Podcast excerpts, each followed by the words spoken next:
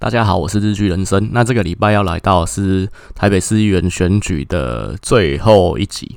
就是大安文山的一个部分。那大安文山传统上本来就是国民党的一个算蓝营的大票仓啊。这边选十三席啊，其实也是跟士林北投现在一样，当然就是台北市六个区里面这区算大区了。那因为现在士林北投变成十二席了嘛，所以这边十三席就是台北市选最多议员的一个区域。传统上其实前面两届啦，大概都是民进党这边大概就是绿的五席，蓝的八席这样子啊。然后在前一届二零一零年那次是绿的四席。蓝的九席，就是这个部分，这个区域是双方差距最悬殊的一个区域。那因为这个区域跟其实跟你选区士林北投一样，就是说那个席次比较多，所以说其实新人要冒出头也比较有机会。像上一届，其实这一区的新陈代谢就非常快，这一区上届就有六个新人，十三席里面有六个新人，所以其实是还蛮多的。包括说林颖梦、苗博雅、罗志强、钟佩君跟。李博毅、耿威，那李博毅、耿威算是接班的嘛？那李博毅就是李欣的儿子，那个谁杀了李欣的那个李欣，然后再来就耿威，耿威他姑姑是立耿桂芳嘛。那也是之前一个老牌的议员。这个区域里面，其实现在我这边归纳起来，大概有几个重要的看点啊。第一个是说赖世宝，他其实跟费鸿泰一样，他也讲过他下一次不会再连任，因为看起来现在啦，国民党这边就是让共产党有一个规则叫七上八下，就是说五十七岁以下可以继续当，然后五十八岁以上就是要退休。那当然，习近平自己已经打破这个七上八下的规则了，这样子。但是这原本是一个不成文的规定，但是因为本来就不成文嘛，所以现。那就是没有这个规定的。国民党这边看起来就是，我觉得是以七十岁做一个分水岭啊。就是如果你可能七十岁以上，基本上会希望你退下来了。但县市长那部分那是另外一回事。但是看起来民代这一块啦，就是说可能超过七十岁的，基本上会希望你退休，那让机会让给新人。费鸿泰跟赖世宝都超过七十嘛，所以。他们两个就是该下来。赖世宝这边下来之后，他的选区是文山跟南中正。其实大安文山这边在立委选区上也是被切开的，就是大安是独立一区啊，文山这边跟南中正在一起。那南中正就是上一集有讲到，中正区其实分成也是分六个次分区嘛，它是分到南中正就是所谓的。古亭跟公馆这一块，那这一块也是高级文教区，其实也是算整个中正区里面比较蓝的那一块。因为中正区大概分成就是旧的城中，包括跟就是靠比较靠大安这边，就是以罗斯福路为界的这边，大概就是公馆跟古亭这一带。那公馆古亭这边比较蓝嘛，所以其实整个文山南中正其实大概是整个台北市八个立委选区里面最蓝的那一块。这边其实就是国民党铁点嘛，想当然了，国民党这边为了抢这个。位置，这个位置对大家来讲，对可能现任的议员来讲，真的也是，真的也是很香啊。所以说，一定会有很多人想要竞争，包括可能现在的就罗志强，然后跟可能徐宏庭。那罗志强其实这是他是目前蓝营里面算最活跃的一个政治人物之一啊。你看他其实曝光这么多，包括之前公投这个，他也是一个急先锋啊。他。这么活跃，他甚至他喊话说他要选市长、选总统。你觉得这个东西真的人小志气高？那这东西古早时代赵少康其实也是很像。赵少康那时候还是一个新人的时候，就说我要选总，之后要选总统。但是我就觉得罗志强他这个人这样喊，其实他喊这是一个喊价的过程啊。那他喊说他要选市长，他自己也知道他拼不过蒋万安的嘛。那但是他一样出来喊啊。那。他，但他志在什么？他一定志在那个比较下面那个位置，但是是目前这个位置还是比他高。那当然就是立委这个位置嘛。那他上届他也拿到这一区最高的一个得票，他拿到超过四万票，其实比高嘉宇在港湖区还要高。那但是。比得票率的话，高嘉瑜在港湖区拿到十六点多趴了，他这边是十三点多趴，所以得票率因为这边人口比较多，所以得票率来讲，他还是输高嘉瑜。那不过四万多票，其实这个在议员来讲也是超强，所以说其实他也是营造一个气势啊。那这次如果他再标出这样一个高票，那等于是说他在这个卡位的前哨战里面就先赢了一仗啊。另外那个徐宏庭，他其实是联系的人马嘛，他跟盛文是好朋友。那其实上次徐宏庭就已经有出来跟赖世宝竞争，但他也。知道自己赢不了赖世宝，就跟费鸿泰那区王鸿薇一样。但是他其实就是先做一个卡位的动作。我这次有先出来选哦，那我这次有拿到大概徐荣庭是输的比较多，而且徐荣庭跟赖世宝大概。做出来民调是三比七吧，其实最后徐荣庭是输了蛮多，不过他其实就是先做一个卡位的动作，就是说，诶，那我对这个位置有兴有意思哦，那我已经在这里排队了，所以其实这是一个宣告的一个动作了。这是一个表态，所以说徐荣庭他想当然了，他其实这次一定也会出来竞争嘛。那这部分就蛮刺激的，毕竟罗志强就代表是罗志强，不是罗志祥，不是亚洲空干王。这人可能用讲的会比较不清楚，但是还是特别强调一下，他不是亚洲空干王。徐宏庭是连系人马，马志不是罗罗志强是呃罗志强是马系人马，徐宏庭是连系人马。其实这部分就真的是精彩可期这样子。那当然我们现在。看，就是议员选举，呃，徐永庭上次票其实也不算高，那他要压过罗志祥，当然不太可能。但是不要忘了，国民党的初选不是像民进党，民进党是纯比民调，但国民党还有党员投票这一块。所以这个部分两边都是有大咖加持的，那这部分就真的党员票这一块，像是马戏比较弱的部分，因为马戏这个人是吃空气票了，所以说这部分就真的是蛮刺激、蛮精彩的。因为看起来徐荣庭的这这一块党员票这一块一定是支持比较绵密啊，所以这是他的优势，就蛮值得看下去的。然后另外看点是上次当选的几个新人比较受瞩目，可能像苗博雅、像林颖梦。那他们就是代表算是新政治年轻的一代，那这个部分他有有没有办法？因为上次其实是顺着风向一路上来的，但这次有没有办法再连任？这部分也是蛮值得去关注的。然后最后一块是民进党这边的提名，因为民进党其实之前二零一四是选上五席，五席全上，因为毕竟那时候柯文哲 carry 的关系。那上一届五席里面五个都出来选连任，但只有三个选上。那好家在是因为苗博雅、林颖梦这两个算小绿吗？就已经被冠上标签了，没办法，他们就是小绿了。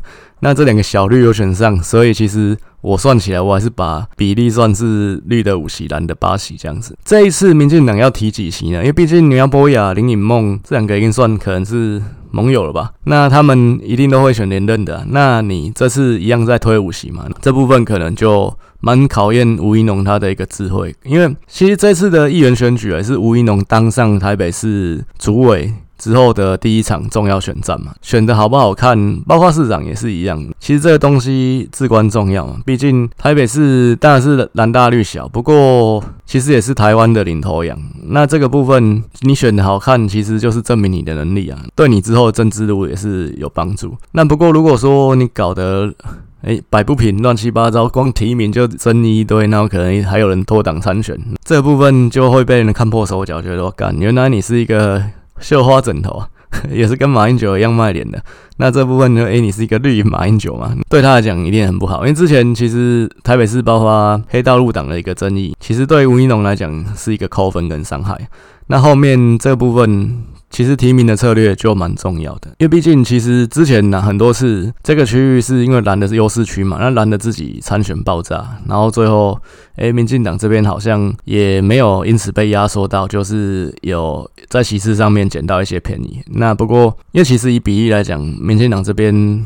选到五个，其实已经算是超过他的应有的得票率了。吴怡农怎么提名，然后跟党友怎么互动，这部分就是后面也是蛮值得关注的一个点。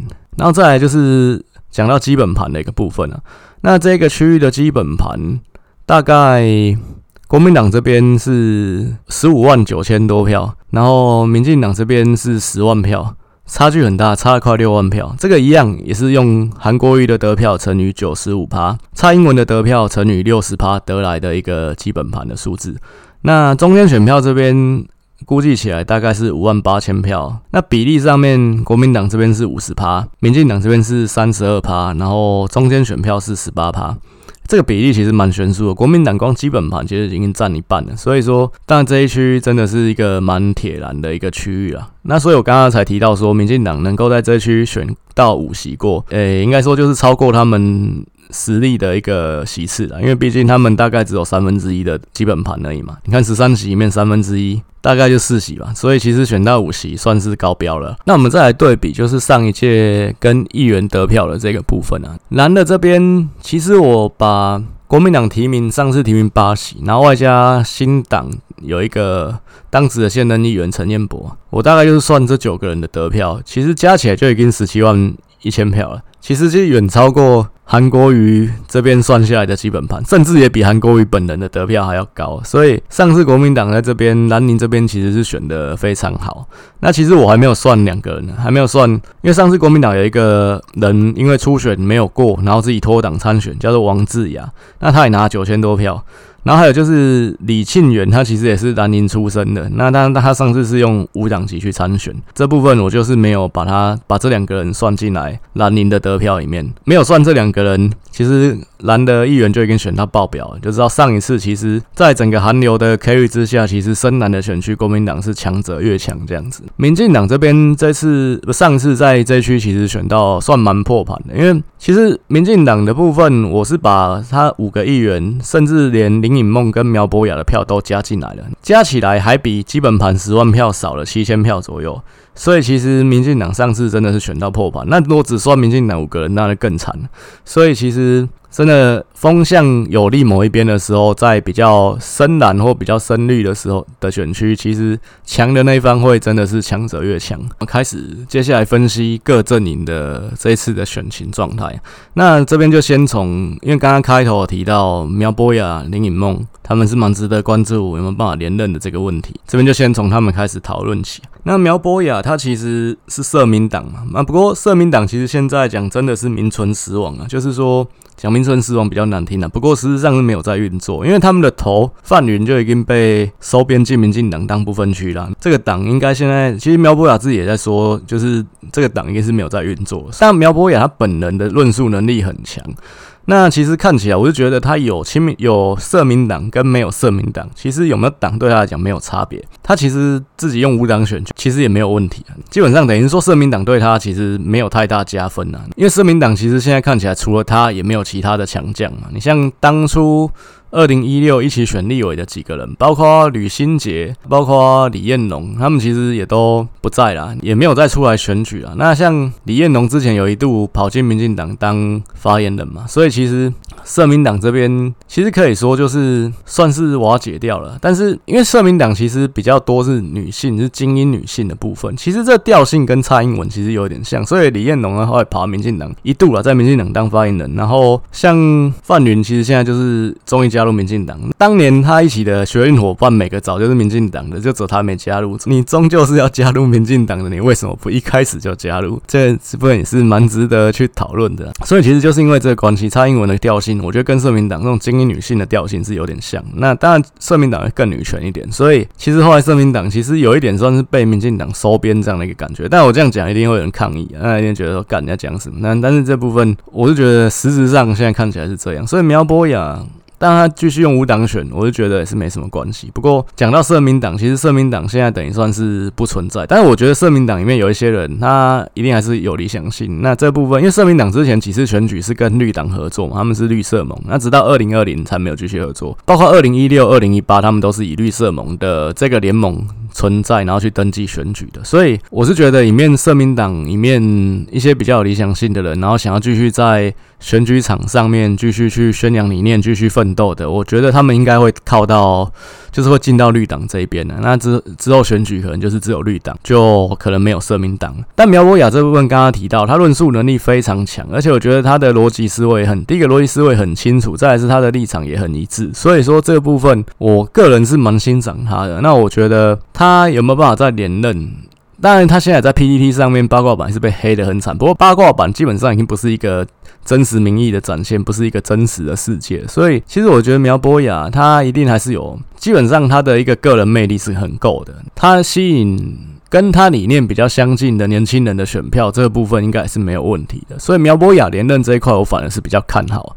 虽然说现在已经没有社民党，那反而是林颖梦这一块是比较危险。那当然不是说他退出时代力量，然后说时代力量会推人出来跟他选这件事情，不是这样。是最重要、最主要的重点还是在于之前他的那个冠老板的那个争议，因为当时不是只有一个助理出来指控他冠老板，是整个办公室的议员吧，好像有六个人吧，都说他是冠老板。这种事情，诶、欸，三人成虎啊！你要说这六个人联合起来表他有没有可能？我觉得搞不好也有可可能？你想黑暗一点，这六个人都是时代力量的暗中，然后今天你退出了，我要弄你，这事有没有可能？真的在政治上，也其实也是有可能的。但是像看起来，应该这个几率还是比较小啦，就是这这可能性还是比较小啦。当有六个人都说你是官老板的时候，大部分的年轻人会怎么想？林颖梦其实上届也是吸引年轻选票、吸引中间选票当选，他本身也是年轻人嘛，他一九八三年是也才大我一点而已，大概也还不到四十岁。哦，对他，他也是我们。他也是清大的学姐，所以对他还是尊重一点。那，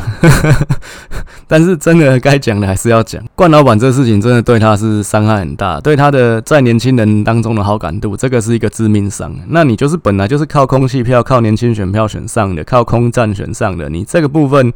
你有这样的一个致命伤，你要再选上，我觉得真的是非常非常难。虽然说他看起来是有在亡羊补牢，然后现在有一直在帮忙打磕，那不过这这本来就是他议员的职责。但是你说现在再来当个，可能他想他的策略是想做一个比较更激进的科黑，然后去吸引科黑选票。但是我觉得这部分其实可能帮助已经有限了，真的他要再选上可能性会比较低一点点啊。其实比较可惜是，我觉得他就是林昌佐的得意弟子。啊，那上次林昌他在林昌佐办公室的时候，林昌佐也给他很多的曝光机会，包括上节目，包括给媒体采访什么的。他那时候曝光度就很高了，所以他选上议员也是非常合情合理。再加上他其实颜值很高，其实他本身有这样一个好的条件，那最后出了这样的一个纰漏，这部分其实是可以避免的。但是真的。我觉得非常可惜啊。那在他其实这样子看起来，林颖梦不是已经不是一个强势候选人的情况下，我是觉得林颖梦其实就是场戏上次选上三个人里面就是最危险的那个人。他已经是最危险的那个人的情况下，其实你要说民进党会在这一区里面会再把他考虑进来，就是像士林北投，那因为上次原本是十三席，这次减到十二席，所以民进党原本上次是提名六个人呢，啊，这次也顺势。少提一个，就是只提五个。那有一部分当然也是对，算是对黄玉芬这边施出善意嘛，对场戏的黄玉芬这边施出一点善意。因为可能他再多提，一样提六个，就是自己鹬蚌相争了。所以那四林北投他有这样的，已经做出这样的一个决定。就广义上来讲，是有把场戏这一起考虑进来。但是我是觉得大安文山这边你要再去做这个决定，我是觉得比较不可能。就是民进党这边应该还是会提满五席，毕竟你林颖梦，我讲现实一点，是你当选机会已经不高了。那再礼让你其实也没有太大意义。反而苗博雅这边他其实是自己有自己的。算是比较独立的候选人了，所以其实苗博雅这边可能民进党也比较不会把他考虑进来。那民进党，所以我就觉得，基本上就民进党的操盘来讲，一定还是要提满五个人。然后再来是民进党这边呢，因为刚刚也顺势讲到民进党，因为上次民进党是五个现任的，当时现任的议员出来选连任的。那当时其实我是认为当时的情势应该，因为毕竟二零一四是靠柯文哲 carry 才五席全上的嘛，再加上民进党自己配票也成功啊。因为这边其实跟我们民进党很多区都很像，就是五个人实力都蛮平均的，然后没有人特别强，选民自己也会去自主配票，就是说可能会比较照顾比较弱势的，所以五个人得票都很平均，配票成功。柯文哲 carry，所以二零一四五席全上，但上一次的情况。我觉得民进党至少会掉一席，那掉一席，我那时候是认为掉掉一席到两席啊。那我是认为比较可能的就是简书培跟周伯雅，因为周伯雅是已经真的当太久了，周伯雅已经之之前就已经连任七届，他从一九九零就已经是市议员了，他算是一个很老牌的议员了。不过其实他后来有爆发婚外情的事情，就是跟他女助理有一腿。其实再加上我觉得最主要原因是他当太久了，所以他上次就落马了。我那时候认为简书培会落马的原因是因为简书培他其实他的师。傅是徐家清，但是我觉得他论述能力跟他师傅有一段差距。然后再就是说，上次有两个年轻女性比较偏算，其实可以说偏绿的，林颖梦跟苗博雅他们也出来选。那对于一些年轻选票，对于一些甚至女性的选票，其实简淑培这边就会受到影响。但简淑培其实年纪上也算比他们大一些了，就是他是六年级后段班的嘛，大概四十几，算是四十出头啊。就是这一块他会受到影响，所以我觉得上次简舒培是蛮有可能会落马，但是简舒培上次还是有连任啊。落马的是周伯雅嘛，然后另外一个是李庆丰，李庆丰他本来就是也算是一个比较老牌的一员，然后他是比较走。深绿路线一点的，就他们两个落马，所以上次是等于算民进党掉了两个这一区最资深的，三个比较年轻的都有选上，简舒培、王敏生跟阮昭雄。那现在看起来，阮昭雄已经是这一区最资民进党最资深的议员了。简舒培这边要特别讲一下，就是其实他后面这四年的表现，就第二任的表现呢，我觉得比第一任好蛮多的，因为感觉他现在就是就是一个已经是一个走走出自己路线的一个人了。他现在的主要的路线就是科黑嘛，就是他其实是民进党这四年算柯文哲第二任炮火最猛烈的一个议员，甚至我觉得炮火比王世坚还猛烈，而且他讲的东西是比王世坚有道理。就王世坚讲的东西是你听起来觉得好笑，那但是笑一笑，哼 就是 觉得不当一回事，这样是什么？骗子，骗子的中心思想是组成诈骗集团，然后什么，一直骗，然后继续骗，还要骗，那讲到旁边的女记者都笑场。这是不是要顺便跟女记者要赖的手起手势？我都不知道。简书培他其实，但我觉得他跟他的师父徐嘉青火候上还是有一点差距。而徐嘉青真的很强，但是我觉得简书培其实这四年表现算进步非常多。包括说他现在也是青绿的政论节目的一个常客嘛，他曝光度也很高，声量也很高。所以这次当然连任，第一个连任是没有问题。然后再来是，我觉得他现在其实已经是民进党在台北市议会党团里面一个非常重要的战力。那其实下一届看起来蒋万安当选的机会很高了，所以民进党一定还是在台北市在野党，所以也还是需要他像他这样的一个重要的火力。他再继续这样下去，我觉得，诶，他其实有机会去挑战像二零二四的立委，因为其实民进党在赖士葆这个选区，文山南中正之前单一选区已经选了四届，民进党没有一次是选真的，民进党没有一次是玩认真的，第一次是周博雅。周围还出来挡一下，那个是找不到人，找个资深议员出来顶。二零零八，民进党惨得要死，只是有有一个人出来巩固基本盘而已。然后第二次是谁？阮昭雄，阮昭雄那次才是新科议员，那一样也是找不到人，因为民进党那区也是很后面才提名的，那还是找一个人出来顶一下，弄个小清新这样子。二零一六是谁？直接不提了，直接礼让。礼让谁？礼让这一区的议员李庆元。所以那次我一直讲，二零一六民进党在台北市玩的是彩虹战队，那自己提名很少，然后就是这个党让一个礼让的时代力量林昶佐，礼让的泛社民党范云，然后礼让的亲民党的黄珊珊，然后也礼让的无党籍的，但是是蓝营背景的李庆元跟杨子秋。那这部分就真的上次那次是一个彩虹战队的局面，但是选的并不好看嘛，彩虹战队只有林昶佐选上而已，所以。也曾经礼让过李庆元，上一次提名谁？又是阮昭雄，一样也是出来挡一下。阮昭雄出来挡了两次，也是劳苦功高啊。所以民进党在文山南中镇没有一次是选真的。其实旁边的信义南松山还选过真的，上次许淑华就真的是选得很拼了。那之前那区也是放弃，但是许淑华那次也是选得很拼的。所以其实。只有这，我觉得民进党只有在这区没有一次是完整的。但之前曾经有人点名徐嘉青有几有可能出来选，而且是选正的，但最后他也没出来选了。那后来他那个时候因为炮打陈致中的事情，就是整个有点黑掉，然后甚至他原本被排进去的不分区也飞了这样子。但是我觉得简书培啊，后面后市还是看涨，那他也有机会出来认真选这个立委。因为看起来，我觉得很多东西不是不可能改变的，是一点一滴会改变的。过了二十年，真的铁蓝的区域还是铁蓝嘛？看起来可能就不多了，可能像苗栗、像金马，那还是可能是一样。但是台北市，我觉得不会是完全没有打不下来的江山呢。那这一次我刚刚提到，民进党的策略应该还是会提满五席啊。那只是说，就是会有两个新人的空间嘛。因为周博雅跟李庆丰这两个算是老将，那他们看这次也没有风声说他们两个要再出来，尤其周。博雅应该就真的就退休了，那所以我觉得周博雅的部分应该就不会再出来选，那就是会有两个新人的位置。那其实现在传出来的什么龙岩人本的二代想要选，然后想要争取民进党提名，但我觉得这部分。因为其实真的他真的太年轻了，才二十三四岁而已。就讲真，你也没有真的做过什么事情，你也没有什么真的拿得出可以说嘴的事情。只能说我年轻有拼劲，有有想要为大家服务，这我觉得真的还是不够的。我觉得最后是他出现的可能性比较低啊。那另外两个年轻人会是谁？现在看起来还很混沌，可能就也是再继续看下去这样子。那我是觉得以民进党的情况，如果说提名五个选上四个，再加上苗博雅他自己又选上。那这个区域，整个区域就已经就维持住大概四加一席了，其实就算是一个胜利的一个结果。再我们就讲到国民党的一个部分，因为刚刚有提到这边是国民党的票仓，所以每次其实都有参选爆炸的情况。像上一届，呃，初选落败的王志雅就自己出来选，然后新党这边也有提人嘛，新党那新党陈彦博士他有当也当过两任了，一四一八呃一一零跟一四他都有选上，那一八这次他是落选。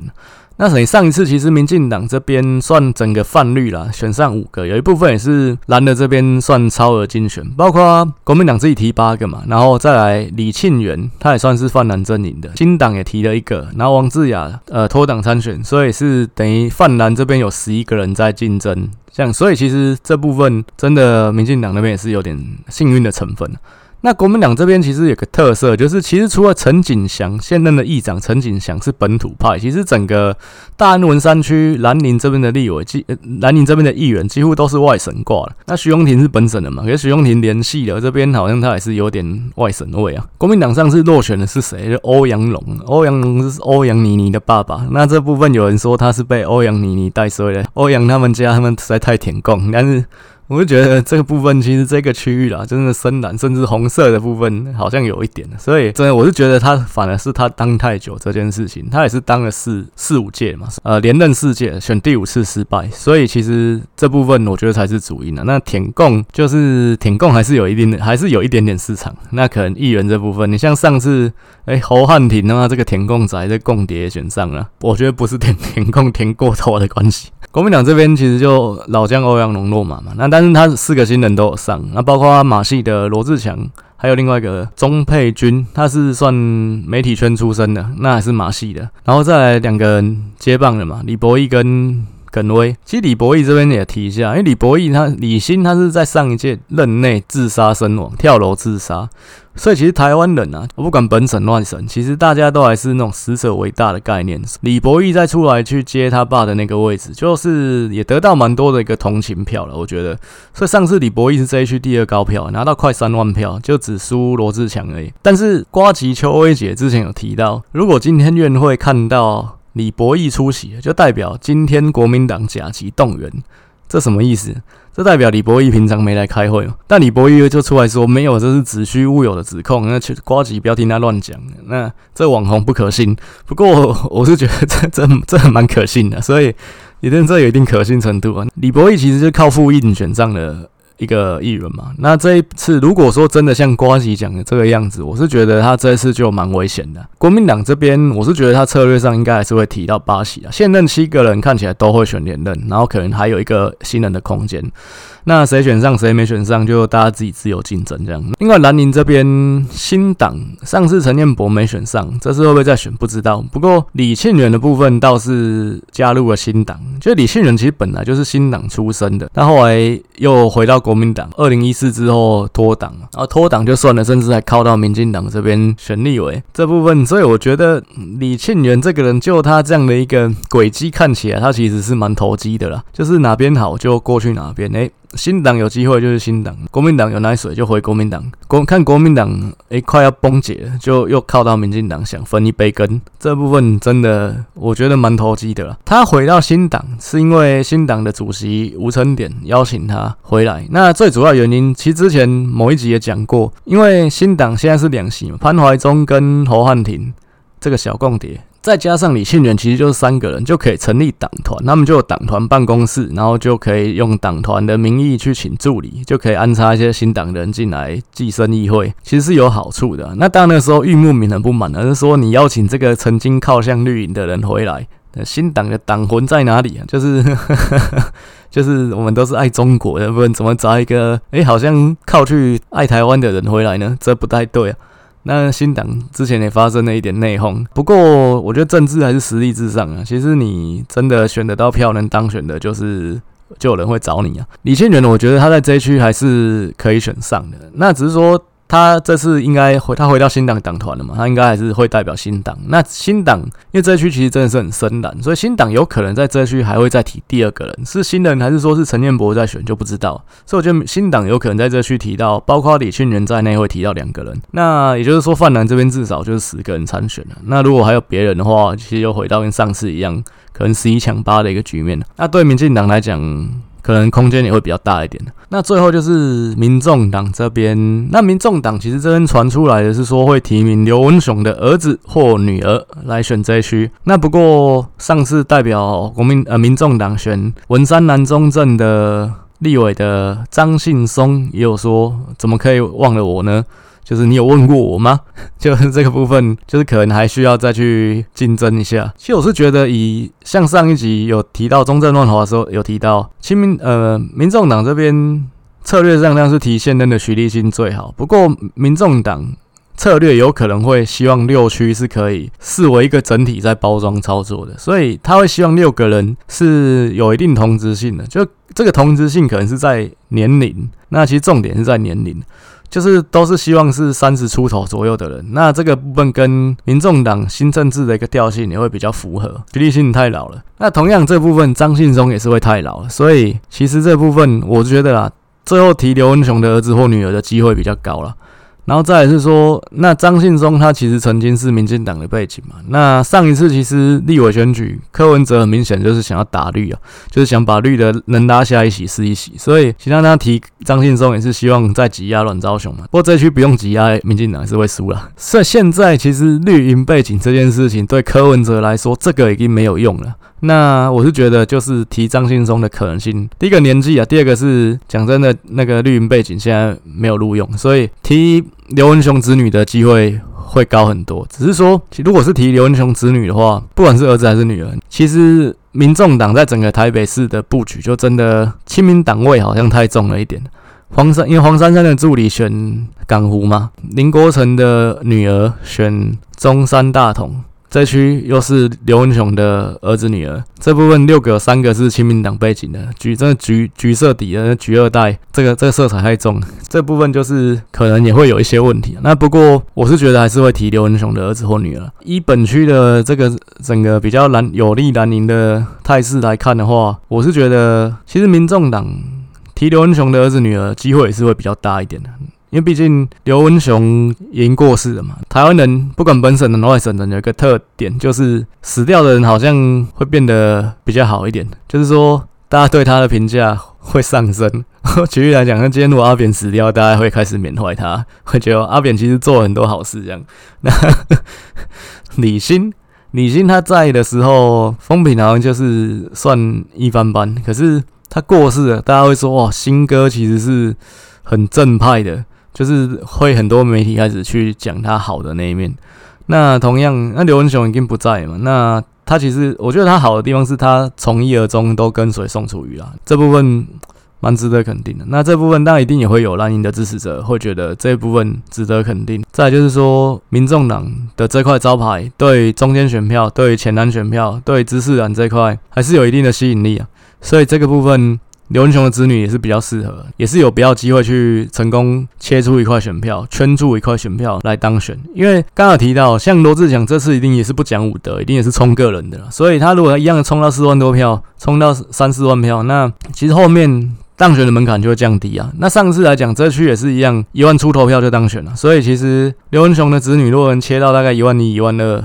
其实就有机会会当选嘛。那像上一届这区，其实那个吊车尾就是在一万一千多票而已啊，所以其实门槛讲真的就也还好。那最后一个 part 是讲到空军型跟陆军型议员的一个部分，之前有提过。那这部分门槛我还是一样再讲一下，就是我是用呃每这个候选人在各次分区得票的离散程度来衡量。那以标准差两趴为一个分水岭。那如果说离散程度你的当你的得票离散程度很低，就代表说你的得票很平均，那你就是一个空军型议员。那如果说你的得票离散程度很高，你的票集中在某一区。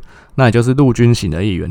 其实这个区看起来，十三个现任议员里面只有两个人是陆军型，就分别是李庆元跟现任的议长陈景祥。那其他人都是空军型啊。其实这个部分这区也特别讲一下，因为跟上一区中正万华比起来，这个差异度就很高。中正万华是真的，它整个区域的差异，区域内就是整个各次分区之间的差异就很大。